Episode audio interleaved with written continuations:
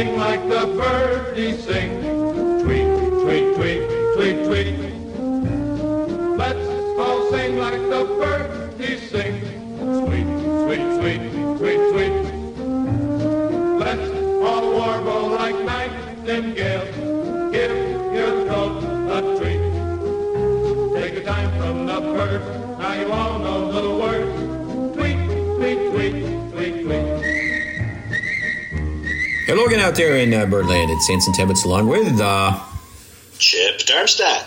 as we uh, get closer and closer to April and closer and closer to um, mud season and uh, more maple and uh, earth is warming and uh, the birds are returning. Oh yeah, they are. That's great. I love it.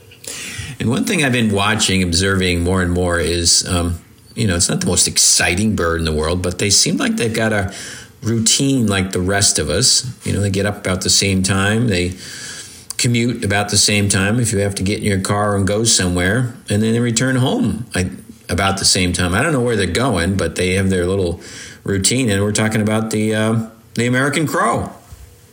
Yeah, and, social like humans as well, um, which and, and intelligent like like some humans, right? but they are yeah a common bird. You can see them anywhere you live in Vermont and beyond, and uh, you know we don't necessarily pay a lot of attention to them, um, except when they're causing a, a ruckus, perhaps. Um, and this time of year, they they're extra noticeable because, as you were saying, in the in the morning, first thing, first light, and then also in the evening, um, perhaps during the commute or when you're out walking your dog, um, you're seeing them going to and from their roosts. And uh, you know, I tried counting the other day. It's really hard, but you can see them by the hundreds, if not thousands. I think I counted 2,000, estimated 2,000 in a 20 minute period the other day.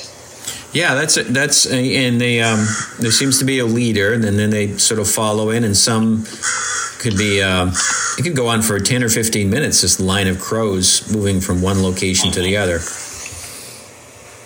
Yeah, I, I, I you know often walk the dog late afternoon, and uh, went out for just a twenty minute walk, short walk, and I noticed the crows flying over in Burlington, and I decided to set my timer stopwatch, and I in one minute estimated about two hundred crows that I could see in that one minute period, and you know I walked about 20, 20 uh, minutes, and I, you know, I cut that number in half. So I decided, okay, 100 crows because maybe I don't want to double count.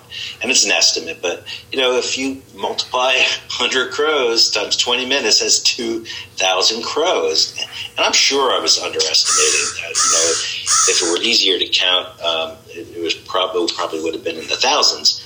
And you know, they were moving over before I started walking, I'm sure, and, and well afterwards too. So it had to be you know several thousand crows. Um, maybe five. Who knows?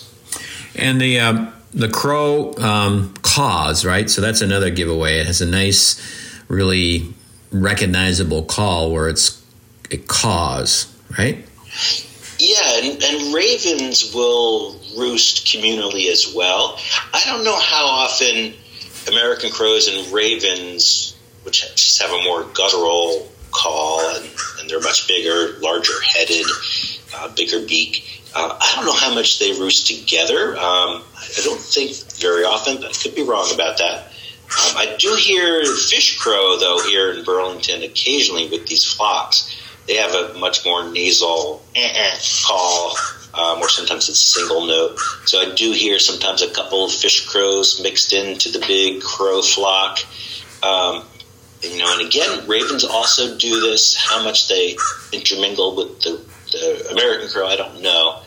I did notice yesterday, though, however, and I, I think it was just kind of a coincidence. There were there were a good number of turkey vultures as well. Counted forty five turkey vultures in forty five minutes, mm. and they were flying, you know, more or less the same direction as the crows. So they were probably going to roost as well. I don't know that they roost with and amongst the crows, but maybe I don't even. I have to figure out exactly where they roost because it moves around. But uh, be interesting to see How many species, how many species are roosting together, or this is just one species? Um, in the in the summertime, where do they do they disperse and then have a nesting? You know, do they all nest together, or like do they roost together, or do they spread out, Chip? Yeah, this is really a, a, a fall and winter, early spring phenomenon. Um, during the breeding season in the summer, you know, late spring, summer, they're definitely more dispersed, you know, and, and territorial. Um, whereas this time of year, when they're not defending a territory, they're not feeding young, um, they can do this communal roosting.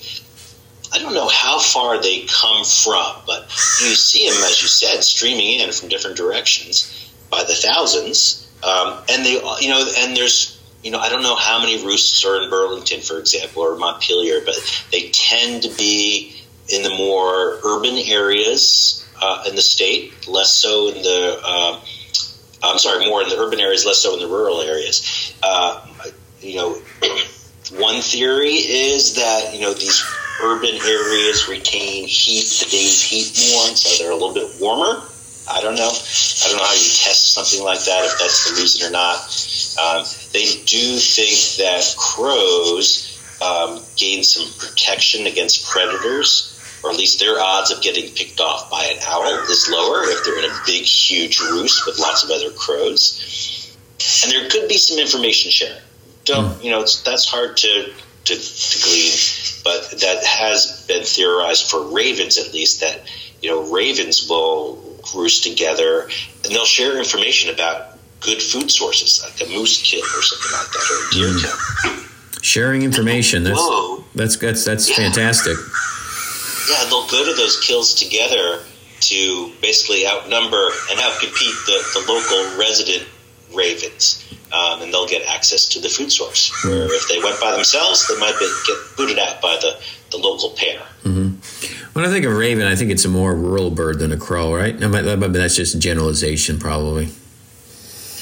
Yeah, they you know they're they're I see them in urban areas like Burlington as well, but definitely more of a wild country bird. Um, you know, the mountains, um, deep deep forest. Um, but they're you know they're in along lake shores on Champ, Lake Champlain. They're they are widespread in the state, but you're right. They're definitely more. Uh, they tend to these more tend to be these more wild areas than the crow. Um, but they're pretty. They're all both species are very resourceful and opportunistic, and they, they can take advantage of a lot of different situations. With that many, so they they're, they're scavengers, right? So they're they're eating a lot of stuff. Like they're just out there pecking away, right? Yeah, they're um, yeah. Both ravens and crows are are scavengers, and um, you know, in an urban area like Burlington County or other spots in Chittenden County, plenty of opportunities to find food. Um, they don't. I don't know. Maybe occasionally they hunt something if they, you know, they're opportunistic. If they saw a mouse scurry across, they might nab it. Um, but generally, yeah, scavenging food. Um, you know, primarily primarily um, carnivores, um, but you know they'll eat almost anything. Yeah, cleaning up what's left behind, right? Oh yeah. Yeah. Thank goodness. Good stuff. Uh, so crows and ravens. Well, look at the time. Uh, we do have to. Um, we do have to fly out of here for another weekend. Um, uh, more spring arrivals coming. We'll, we'll talk about those in our next show. Until then, I'm Anson Tebbetts. I'm Chip Darmstadt. For the birds. Let's all sing like the birdies sing. Tweet, tweet, tweet, tweet, tweet. Let's all sing like the birdies sing. Sweet, sweet, sweet, sweet, sweet. Let's all warble like nightingales.